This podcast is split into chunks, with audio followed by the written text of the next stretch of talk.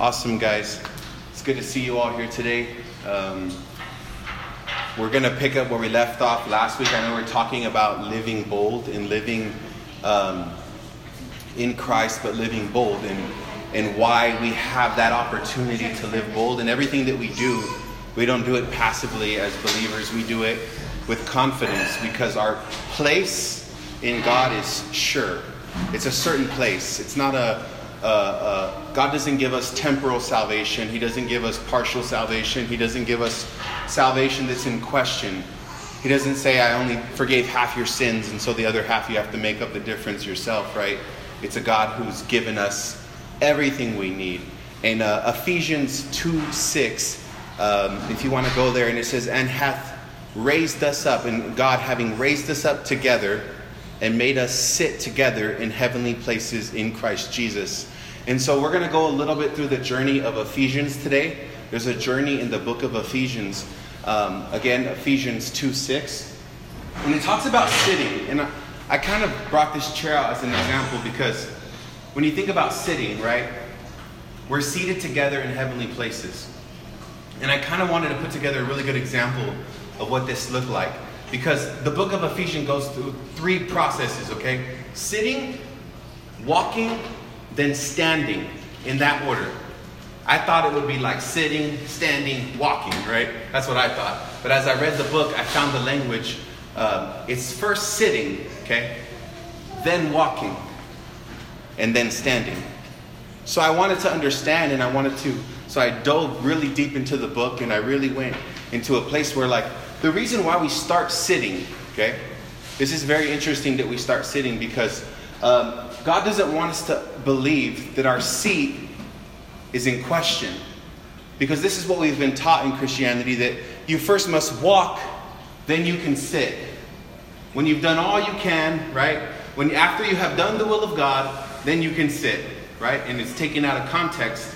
And we've, we've found that you become very tired. By the time you get to the chair, you feel like you've earned the chair, and then the chair isn't what you thought it was. Because it was actually your starting position. But someone told you that you had to work for it. Someone told you, we heard echoes of echoes, right? You hear echoes of echoes. Oh, God will only honor you if you honor Him. When in reality, our ability to honor God is on the basis of Him honoring us with the sacrifice that He paid. It's His goodness that allows us to be good. It's first learning how to receive that allows us to give. Because we receive from Him. What can we give God that beats what He gives us? Nothing. There's, there's nothing. He gave us breath by grace, right? Undeserved, unearned. You didn't earn your breath. You were a baby. I was a baby. I, I couldn't perform, right? I didn't do enough good to, to get the life that God gave me, but He breathed it into me. I'm here, I'm alive, I'm existing, right? So I'm seated. And this is the thing is that when I get up from this chair as a believer, I'm supposed to get up believing that this seat cannot be stolen. It's like going to a restaurant, right?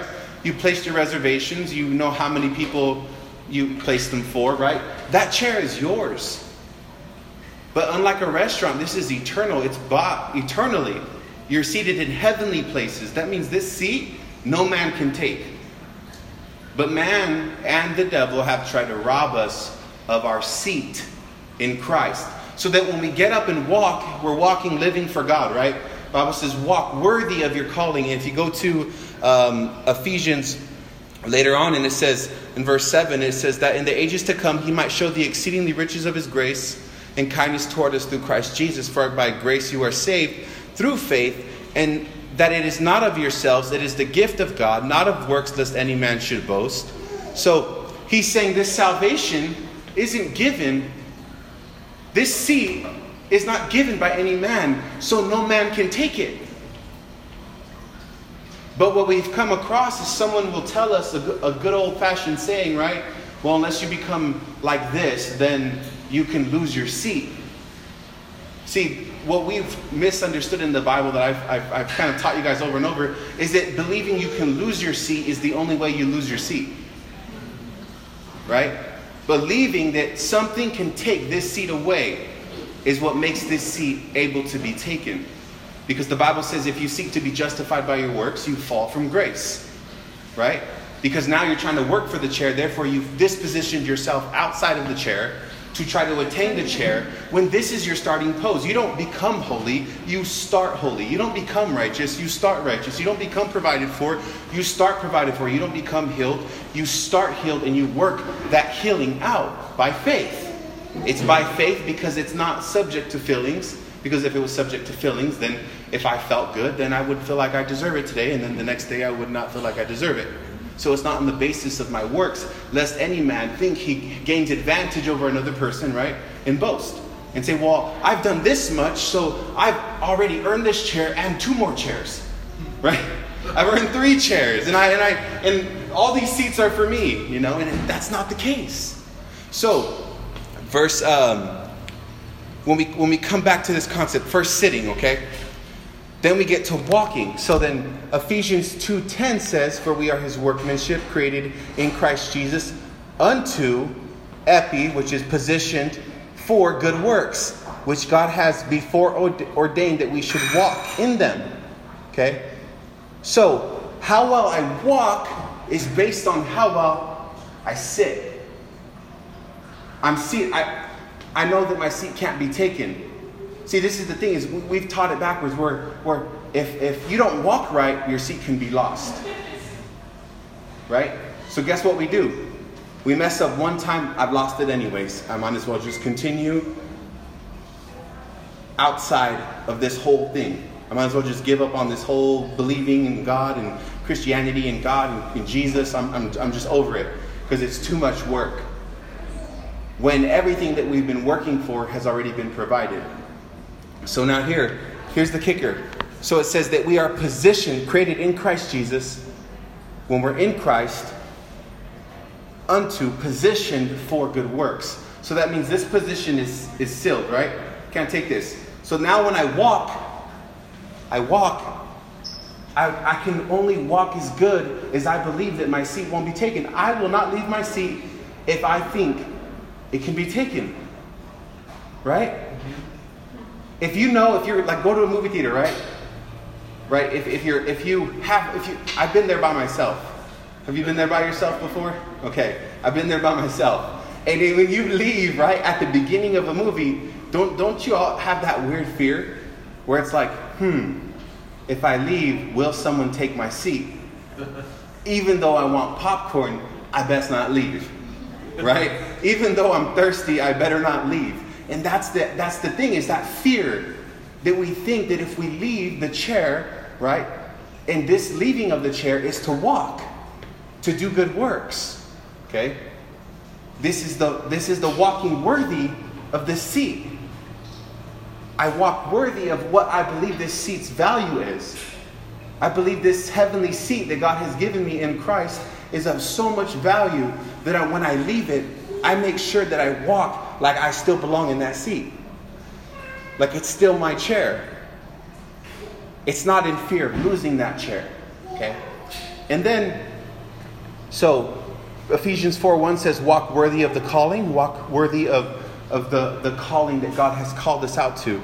So we have to become, the, the walk worthy part is become occupied as becoming of the calling. Okay? So that means your, your mind is fully occupied with being worthy. Not worthy in a sense where I've earned my status and my calling, but where I'm becoming of that calling. So if I'm a king, if I'm a priest in God, right? I don't act like a servant would. And I'm not talking about in arrogance. I'm talking about knowing, right? A king knows where his throne is. So when he leaves that throne and he goes and handle his business, right, he doesn't deal with petty things. Doesn't deal with minuscule things because he knows where his seat is. He knows what he has charge over. So when you think about this, this is the this is the challenge, right? We go through life, we go through circumstances that make us feel like God is judging us, or God is uh, uh, we're cursed, or that we're we're, we're um, kind of God is not really happy with us. And so we're going through what we're going through because God is not happy with us. Right? And since God is not happy with us, then maybe we've lost our seating. Maybe we ought to stop walking. Maybe we ought to stop believing that this seat can be taken or it can't be taken. So this about this process in Ephesians is very strange, right? So you see you see the the, the seat seated, then you see the walking, right? You're seated, you're walking, but here comes the trick standing. What is this standing for? So as you walk, you'll run into battles. As you walk in your Christian walk, right, in your, in your Christian life, you're trying to live for God, you're, you're, you're doing your best, you're giving your all, and you feel like your, your heart's involved in it, you're searching after God, but here's, you run into situations, issues, problems that you feel are overwhelming. You run into Goliaths, right, like David. He's, he's, he's, he's just out there providing lunch for his brothers, and then out of nowhere, like he sees that everyone's at a standstill you know, it's kind of unique. It's like he comes, he's walking, right? He's just walking. He's, he's, he's, he believes in God. He's a Jew. He's walking. He's just living. Then he stands because what does he run into? A battle. Today we're going to talk about living bold, but the only way you can live bold is how? How do you live bold? Without fear that your place can be taken. I cannot live bold. I cannot live with confidence thinking that my salvation is uncertain, thinking that my walk with God is uncertain, thinking that I have, that, that, that because of what I've done or because of what I've, the mistakes of my past, that somehow my walk with God's in question. God wants this to be solidified. Jesus was divine, so that when he paid, your payment was divine. And when he paid and when he resurrected, okay, he resurrected as a receipt, a divine receipt, that your payment is eternal. It lives on forever. Your payment for the, the sin payment is an eternal payment. It's a divine consequence imputed to man because man sinned, right? So it's a divine payment imputed to man when man believes in Christ that it's paid not in a temporal way, but in a divine way. Fully, you're covered, you're protected, it's sealed, it's done. Live bold. Every decision you make, you make with boldness, not with arrogance, with boldness. So I'm talking about when you feel sick in your body, boldness. My, my walk with God's not in question because I feel sick in my body. Some people feel like they're being cursed by God because they're sick in their body. Guess what? What does that produce? Condemnation. What have I done to earn this? What have I done to deserve this bad happening to me? You see situations in your life that are not favorable to you and you're like, what have I done? Like God, like what, what sins have I done that are that are that are like worthy of this kind of consequence, of this kind of suffering?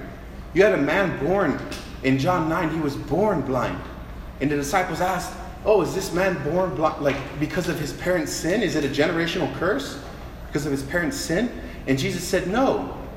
It's so that the glory of God could be manifested, it's so that God could show himself strong through that man's weakness. And so every time because of the fact that this seat can't be taken, that you see something wrong in your life, right? It's an opportunity for you to activate your faith and say, here's a time for God to shine. This is the opportunity. When I'm in lack, here's an opportunity for God to shine. When I'm sick, here's an opportunity for God to shine. Because I don't get healed without God. I don't get provided for without God. I don't over, overcome without God, and that's the kind of dependence that we need on God. Amen. That's the issue, is that God wants us to get us to a place of dependence on Him, right? Where I depend on Him so much, and it's not on us almost in any way except for believing that He's taking care of it all, right? Because He doesn't trust this body to produce anything good. And the Bible says, In the flesh dwells no good thing. Our righteousness is as filthy rags. Why? So we don't depend on this body for anything. We don't depend on it to be saved. We don't depend on it to be right with God. We don't depend on it to do the right thing, to do the good things, to have integrity, to be loving and kind, so that when we're in a situation where we feel like we'll compromise, we don't go there. We won't go there in the first place because we know that this flesh can be tempted. We know that this flesh can be compromised. We know that this body, right? This is why we continue to come to church because we know that this body, right? If left alone, if left in isolation, if left by itself, will corrode, fade away. You leave a house, right, by itself for 10, 15 years, you're going to find a lot of dust in it. Even if it's brand new and you leave it sealed, right? You're going to find issues with it because the earth is corroding, decaying. So you walk, you you you you're seated, you walk, and then when you run into battle, you stand. So this means that the fight is coming to you. Okay? Especially when you are walking, but you are walking because you believe you are seated. The devil wants to rob you of this, and this is how it works. He wants to make you believe you can't stand because of you haven't walked right. So when battles come, he wants to make you think that you shouldn't even be entertaining this battle, that you could even win this battle because you haven't been walking right. When your victory is not on the basis of you, right? You're seating because of Christ, you're walking because of Christ, and you're standing because of Christ, and so that no man can boast so that no one can take credit, so that no one can compare and say, I've done more if he's done less, right? It's this, it's this graph upside your this this this it's almost like the stock market graph, right? You're going up, you're going down, you're going up, right? And then God's like, okay, no matter where you are on this graph, here's my grace. Caps it off at the top. And then however much you lack, where that's the that's the difference that God's grace provides. So this is the this is the unique thing what Paul said, right? That my, my, uh, my, his strength is made perfect in weakness. So he's saying this is that if I see myself as down here, I can receive more grace. It's not to say that you live down here or you act like you're down here, right? It's just that in perception of the world and life and everything that's going around us, if I can see myself as weak and nothing, none of it coming from myself, then I find the full measure of his grace in my life. But if I think I'm up here and I only need this much to His grace, right? Then how much of God do I really have or get? Not much. So this is how we can be humble. This is how you truly give, God gives grace to the humble, right? You, you see yourself in relation to God down here. Doesn't mean you're insecure. It just means that your confidence is in something else other than yourself. Right?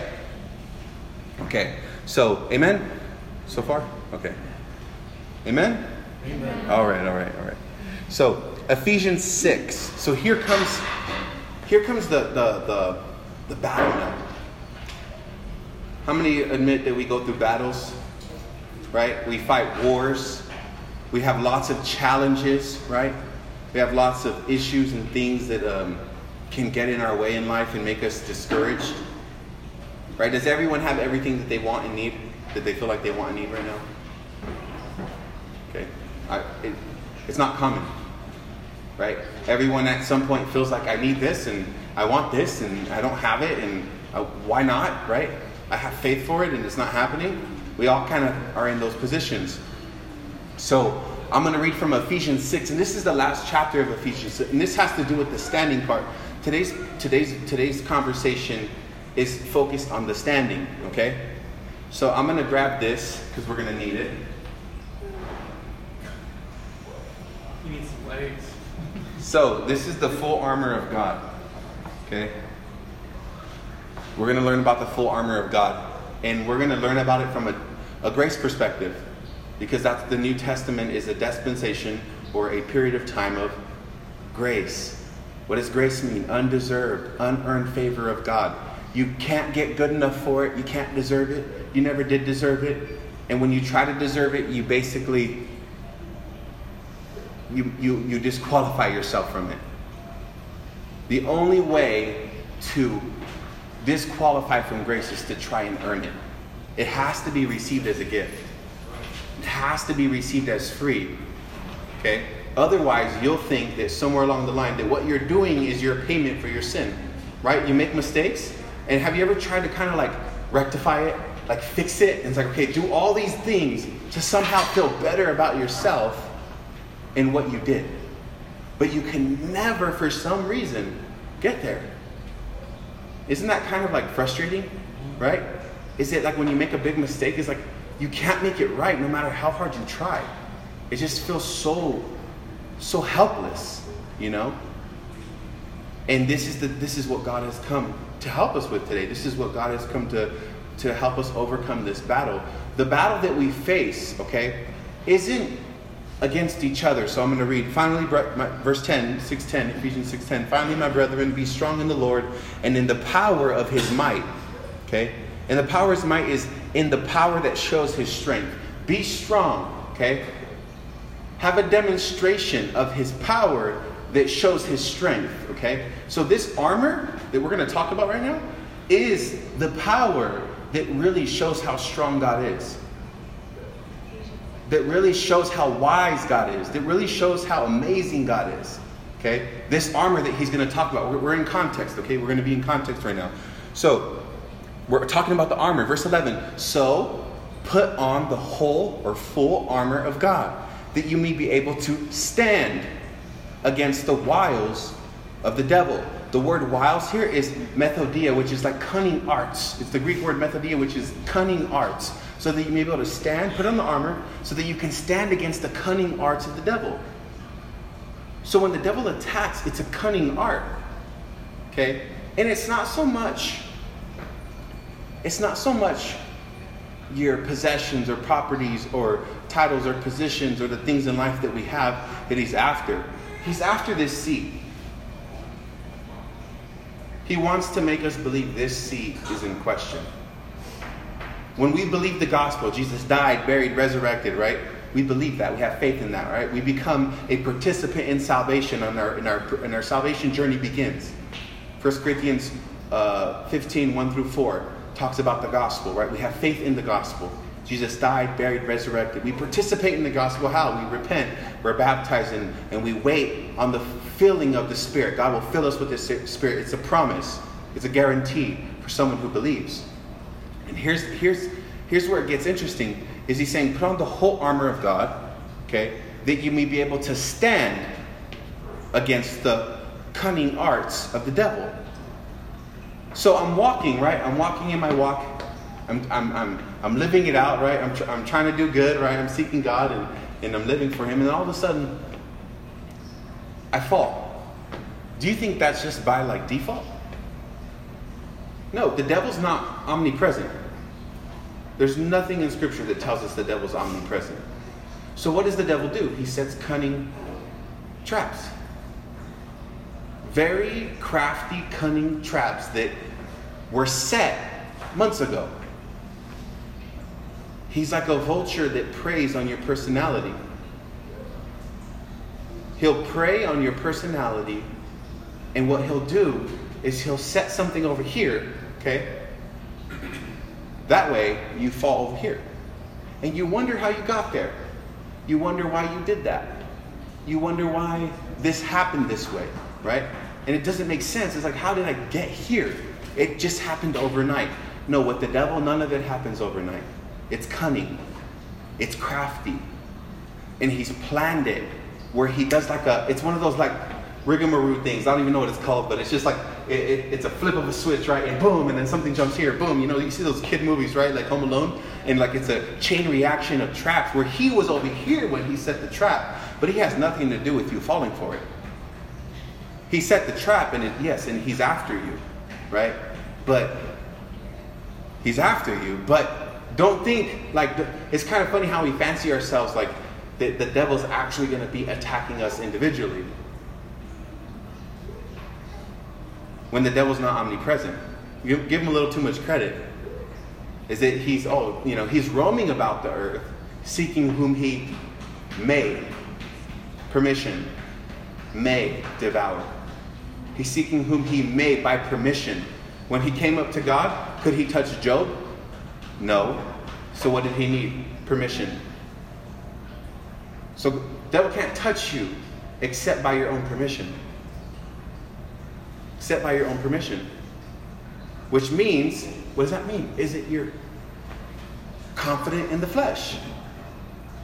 Somewhere in our nature, we in our, in our, in our life, in, in some area of our life, we become confident in the flesh, where we trust in self where we put hope in self. And when we look to self, if you look long enough, you see you don't see much good. You might see some good, right? Some talent, some abilities, some good moments, some great memories. But then when you when you kind of dig a little deeper, there's something just off about self. That we're all selfish, we're all self-centered, we're all and this is why we shouldn't judge each other. or be surprised when people do certain things. Obviously, we don't want certain things to happen in our society, but it's not surprising because the flesh is capable of anything. And most of it is devised by a cunning trap of the devil, right? Because the Bible says we're saved for good works. So you're given this seat for, so that you, when you get off the seat to go do for God, that you don't have to worry about that. Your salvation being in question, right? We're saved for good works. So that's why we have this immovable seat. But we talk about if you don't do the good works, it means you're not saved. No, it means you don't believe you have this seat. It means you believe it can be taken away. And that's where believers end up living in sin. So here, verse 12 For we wrestle not against flesh and blood, but against principalities, against powers, against rulers of darkness of this world, against spiritual wickedness in high places. So it's saying, put on the whole armor of God so that we may be able to stand against the wiles. And this is why we stand, because if you keep walking, you can't use your good works to fight the spiritual battle. You can't use good deeds to win a spiritual war. That's why you don't continue walking, you stand. When you see a battle coming, you stand. You don't continue walking if you continue walking, you're going to end up thinking that what your goodness, the good things that you're doing, will overcome the trap that's set before you. Okay? And that will end up not being the case because we're going to read why. Because we don't wrestle against flesh and blood. We're not wrestling against each other. We're not fighting against each other. So why are we so focused on what other people are doing, their actions and deeds, right? When the battle when their errors in personality come from a falling into this trap, into a trap specially designed for them, where people live in bad mindsets. Have you ever met people with bad mindsets, really negative, right? It's a trap that they've fallen into. And so when they've fallen into that trap, then they have a bad attitude or bitter toward you. And then you respond to them because you're like thinking you're taking it personal, when in reality, what's the issue?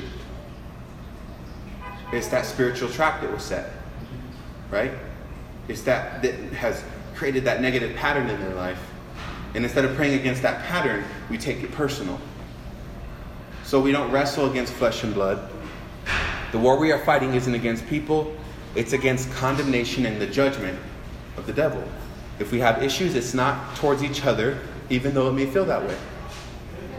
So, verse 13 Wherefore, take on the whole armor of God that you may be able to withstand, again, withstand in the evil day, or uh, the, the Greek phrases it that way, but the English phrases it that way, but the Greek kind of phrases it this way when it's written, uh, is transliterated word for word the day of evil things. So there'll be days of evil things in our life. And having done all to stand, okay? So the armor is there to help us stand in the evil day when evil things happen Right? Evil things happen, right? To us. But what is the armor for? To protect us against it. So let's learn what this armor is. And I brought a little model here so that we can point it out, right? That way we're on the same page. Um, think of a soldier really quick. 1 Timothy 1.18 says, This charge I commit unto thee, son Timothy, according to the prophecies which went before thee, that thou mightest be that, that thou mightest war a good warfare, holding faith and a good conscience, which some have put away concerning faith, have made shipwreck. So he says, holding faith. Okay, here's, here's how you war good war. Holding faith. Holding faith. We, we're going to talk about the shield of faith right now, okay? So he's mentioning how to war a good war. He didn't say war good war by like your, your good actions and deeds. He says holding faith. I'm holding something called faith. And here, and a good conscience, which some have put away concerning faith. This is the justification by faith, okay? And made shipwreck. How do we make shipwreck? By putting away justification by faith. We're justified, we're right with God because of what Jesus did on the cross. Amen? We're right with God because of what Jesus did on the cross. Amen? Amen. So if we're right with God because of what He did, and we, and we put that away, then we make shipwreck. This isn't just a concept of faith where I'm just having faith in God, blank, blanket, a blanket faith, right? No, this is justification by faith. Okay, because you're gonna you're gonna see the Apostle Paul go on in Timothy, in Ephesians, to talk about the gospel and salvation and all these essential things that are foundational to us. So we make disaster in our lives when we stop holding faith in a good conscience. So now here is the we're going to go through the scriptures, okay? Uh, verse 14, Ephesians 6 14. Stand therefore, having your loins girt about with truth.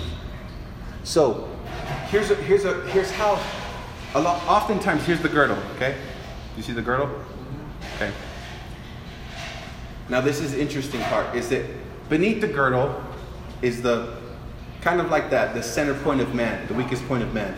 But it, what it's really referring to is the seed of man. Okay? The seed of man. It's gird yourself, protect your seed. And what we understand this to mean is your fruitfulness. Okay? We wear the girdle. This is a faith thing. We're doing this in faith. This is not actual. We're not actually going and wearing this full armor, right? We're by faith. What is that girdle? Truth. So it's not an actual girdle, it's just truth. This is why we say right believing gives birth to right living. So truth is what helps me bear fruit, to stay fruitful in the middle of a battle. That's a challenge, right? You, you have some things that happen to us that make us stop living for God. Right? But the truth, if I have faith in the truth, it becomes how I stay fruitful. Because there's a temptation. Do I stop believing in the truth because of what I see? Do I stop holding the truth because of what I see in my life and I see a lot of things that might be opposite, right, to God? It's not a girdle of truth. Truth is the girdle. Truth is the girdle. So when you talk about that protection, right? It truth is what keeps you fruitful. It protects your ability to be fruitful for God. So we got to stay in the truth. Stay in the truth of the word. And what we're talking about right now, justification by faith.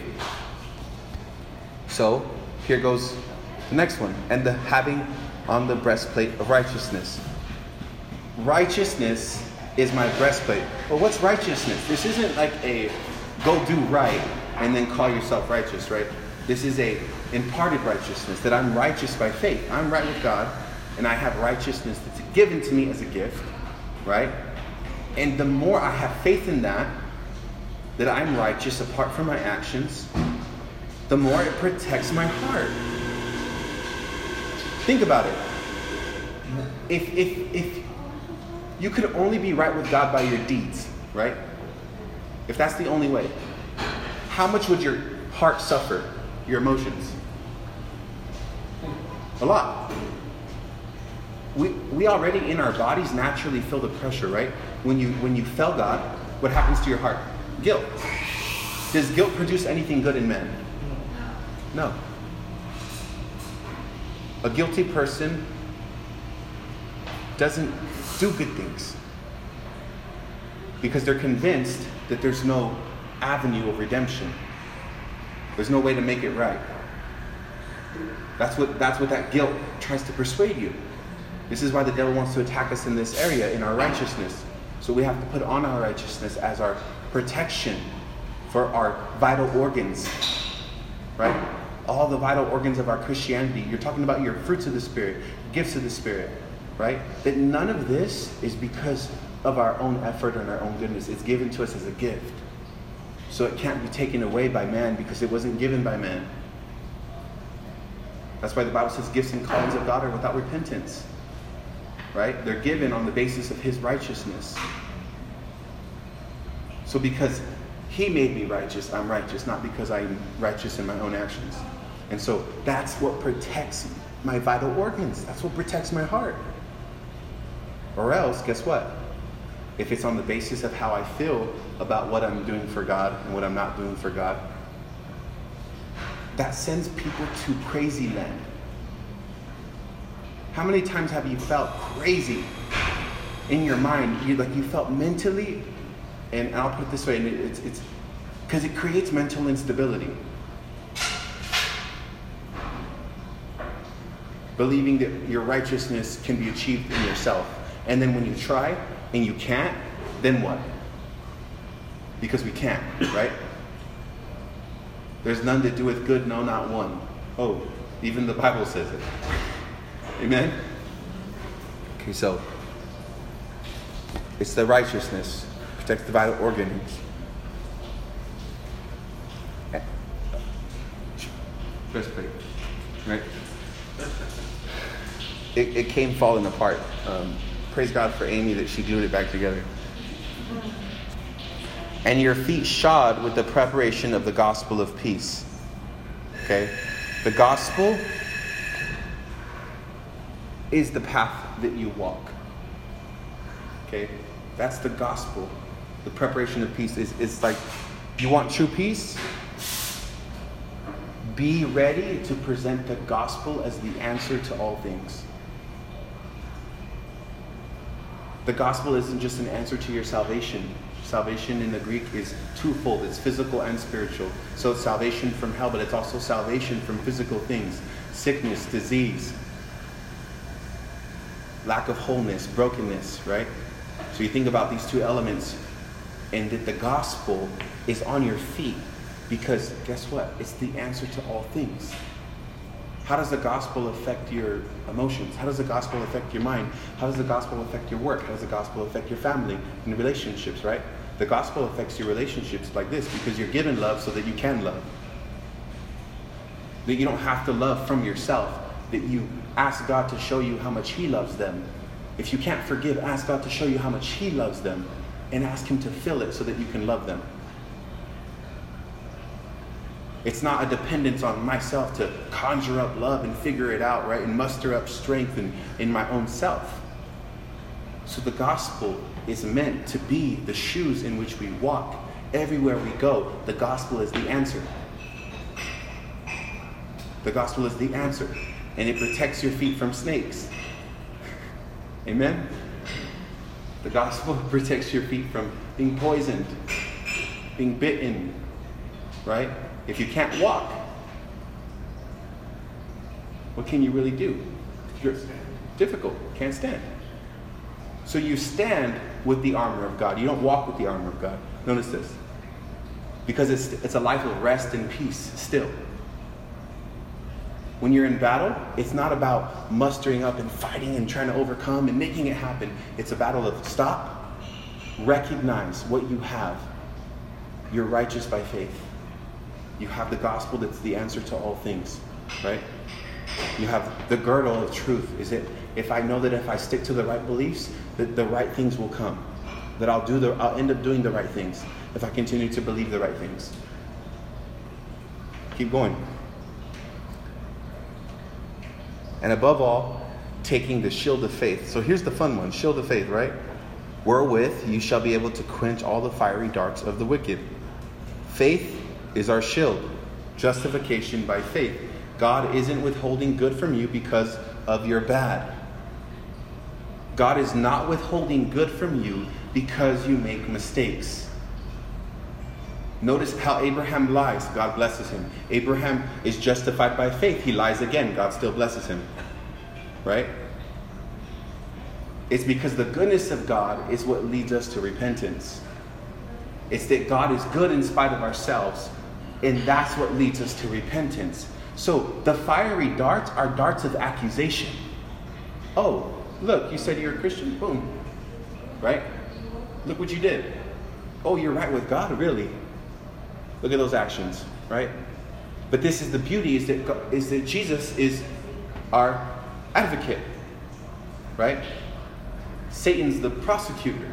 Hasatan is the prosecutor, the adversary. Um, another Greek word for, for the devil is diabolos. It's like he's diabolical, right? So he, he has diabolical plans for us. And his main agenda is accusation. So he wants to throw darts at us and make us believe, okay, that we're not, that this is happening because of our actions, because of what we've done, right? He wants us to look at ourselves for the answers. And so as we're looking at ourselves for the answers, we don't find any. So what do we do? I'm justified. I'm right with God because of what Jesus did on the cross. I'm right with God because of what Jesus did on the cross. Is that I can have a confident expectation of good because Jesus received all my bad. I can expect good because Jesus received all my bad. It's double jeopardy. You can't pay for what he paid for. If he paid for it, stop trying to pay for it. The devil's trying to make you believe you can pay for it still. But if you believe in Christ, you can't pay for it because he already paid for it. Right? Amen? So, our faith is our shield, it's our justification by faith. Then it says in 17, and take the helmet of salvation. Okay? Salvation is your helmet. Knowing that I'm saved, okay, protects my mind. Knowing that I'm saved makes me immovable. All those bad thoughts, right? Of accusation, of, of you're not good enough, of you're nothing, and insecurity and doubt, right? Can be solved with one thing helmet of salvation. I'm saved. And nothing can rob me of that. No one can rob me of that. The devil can't rob me of that. I'm not in question about it. I'm standing knowing I'm saved. I'm standing knowing I have the truth and that it'll, it'll produce right actions. I'm standing knowing that I'm justified by faith. I'm standing knowing that I'm right with God. That I have righteousness, that I am righteous not because of what I do, but because of what Jesus did on the cross. I'm standing in the gospel. Notice how these are all elements of what? Yeah, you stand in all of them. But here's the thing, is it's not an act. It's a belief. It's a faith that these things are available to you when you're in battle. Notice how it has all the tools that we get have nothing to do with our effort or energy, right? They all have to do with solidifying a different aspect of the truth about God and what He's done for the world and what He's done for us. Right? Truth. So when we, people say truth, they always like to say truth. Oh yeah, you know, the Bible says, you know, be shamefaced, so don't wear makeup, right? People want to be like that and say stuff like that and say that's the truth and stand in that. No, we're not talking about those those relative things, okay? Those those those cultural things. We're talking about elements of truth that are time tested and unchangeable. Because guess what? Everything before the cross, every person believed that the cross would happen. Okay? Everything after the cross, we believe that the cross did happen. So all signs of, of time face this way toward the cross, whether from the back or to the forward, right? To right now. They all look to this event. Because Abraham was made righteous by faith because he looked forward, right? We're made righteous by faith because we're looking backward at what happened on the cross. It's the same event. Then here's the fun one. I know you guys want to go to war, so, right? And the sword of the Spirit, which is the Word of God. How many of you like to fight? A little aggressive, right? Um, sword of the Spirit,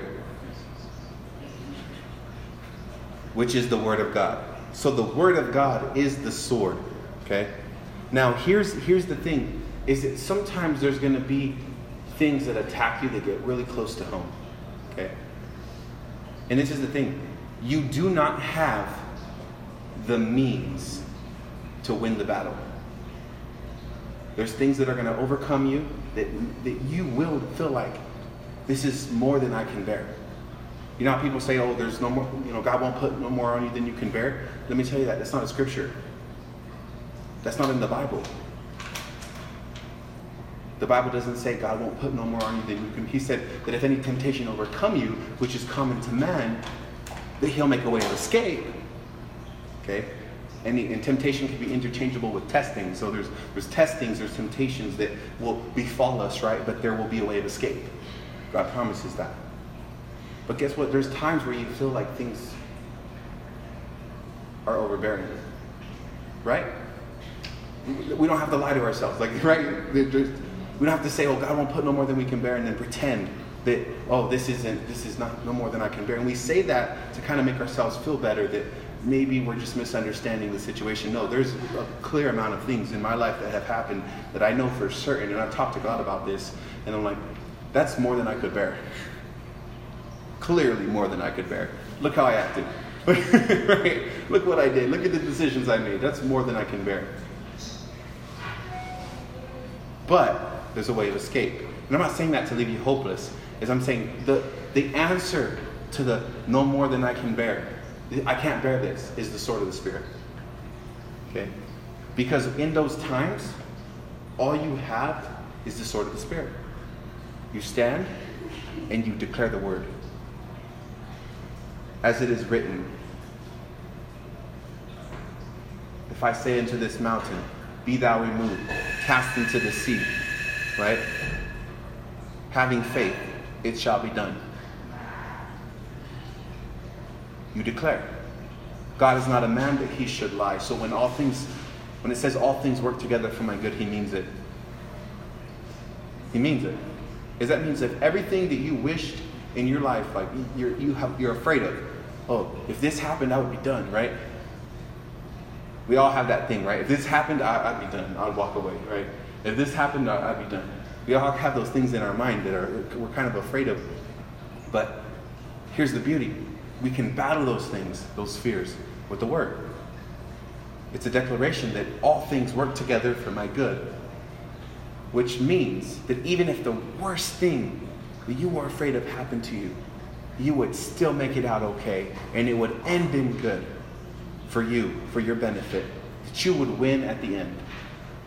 That when weapons formed, okay, when armies formed, when attacks are formed, when accusation is formed and it's just against you, that it wouldn't prosper. That it wouldn't have full success against you that it may look big, it may look like a tsunami is about to tumble on you, and justly so. I, yeah, hit me with a tsunami, guy, because I deserve it, right? That it wouldn't prosper. Because of why? Because that's what the word says. And God is not a man that he should lie, nor the Son of Man that he should repent, nor have to take anything back. He doesn't change his mind about anything. He's not changing his mind about things working for your good. He's not changing his mind about nothing being able to separate you. He's not changing his mind when he says nothing can pluck you out of my hands. He's not changing his mind when he says those things that you are mine and I will be with you always to the ends of the world. He's not changing his mind. Right? Something will happen that makes you feel that he'll leave you, but he won't because his word says opposite. So when you don't have faith, you need your sword. Okay? So that you can get to faith because your sword is the weapon, the one weapon you have for offense. Right? Because guess what? Sometimes as you're standing, you're in a, you feel like you're taking a beating, right? Your justification by faith is not working. Your righteousness is not working. Your helmet of salvation isn't working. And all you have are the written words of God, and you're just standing on it. As your weapon, as your sword, as your way to conduct battle when you feel like there's no hope. But it still says it in the book. So I'm going to trust the book. So, it's also prophetic utterances like healing, right? You're sick, I fight with the Spirit. By his stripes I'm healed. Prince of Peace. I have Christ, I'm, i have access to peace. Wisdom, right? I'm lacking wisdom, he freely gives wisdom. I can trust God that in a situation where I don't have, for him to step in my behalf. And then verse 18 says, praying always with all prayer and supplication in the Spirit. So praying always with all prayer. And it's saying just all kinds of prayer, all types of prayer and supplication. Praying always with the whether it's you're praying in the Spirit or whether you're praying in English. It's, it's, it's praying with all prayer. Okay? And prayer is simple, right? We've, we've learned prayer to be a little more simple than what we've been taught. It's, it's about having faith. It's not about how long you pray. It's about having faith when you pray. If someone prays for two seconds and has faith, it beats eight hours of prayer with no faith. Right? Amen? But somewhere in those eight hours, yeah, someone can have faith, and it, those eight hours seem to avail to achieve something, right? Because somewhere they had faith. So we understand that. So when we talk about prayer, it's not some religious thing. It's God, I don't have it, but you have it. So when we bring people in prayer, what are we saying? God, they don't have it, but you have it. Right? When we pray for someone, that's what we're saying.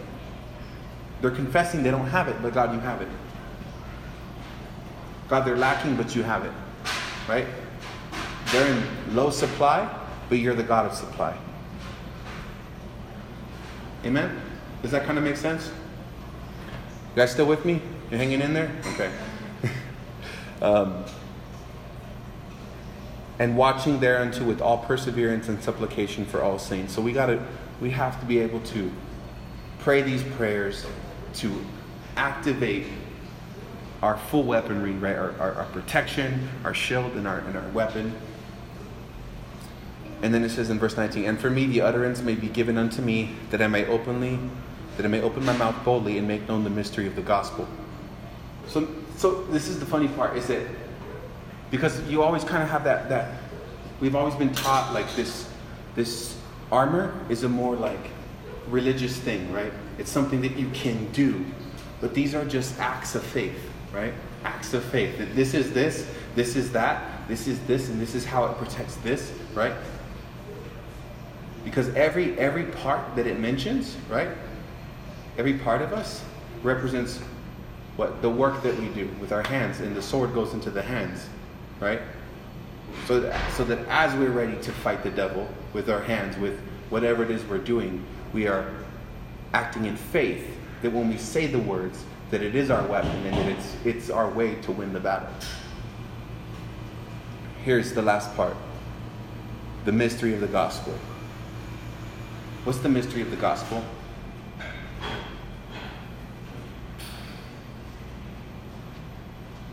Read your context. Why does every element have to do with the gospel? Every element is solidified in with the in elements of the gospel: justification by faith, right, imparted righteousness. I mean, truth, faith, the Word of God. Right, all these different elements. Right. This is the, this is the battle that we face. Is it? This is the real battle that we face. It's not about all these external things. It's this one battle. The devil wants to get you to believe this seat can be taken. So that while you're out there standing or walking, he thinks that if he beats you out here, somewhere along the line, he'll convince you that you lost this. But this can never be taken. This is the battle that we face. Can this be taken? Will you let it be taken? Because this is where we operate. This is where everything operates from, right? This is where everything in our life operates from. Having this seat solidified. So that when I get up and I live for God, I know that He for sure is for me. With no doubt. With no doubt. Every element of the armor of God shows that God is for me. Apart from me. Apart from it having to do anything with me except for me having faith that those things are what he says they are. Amen? So stand with me.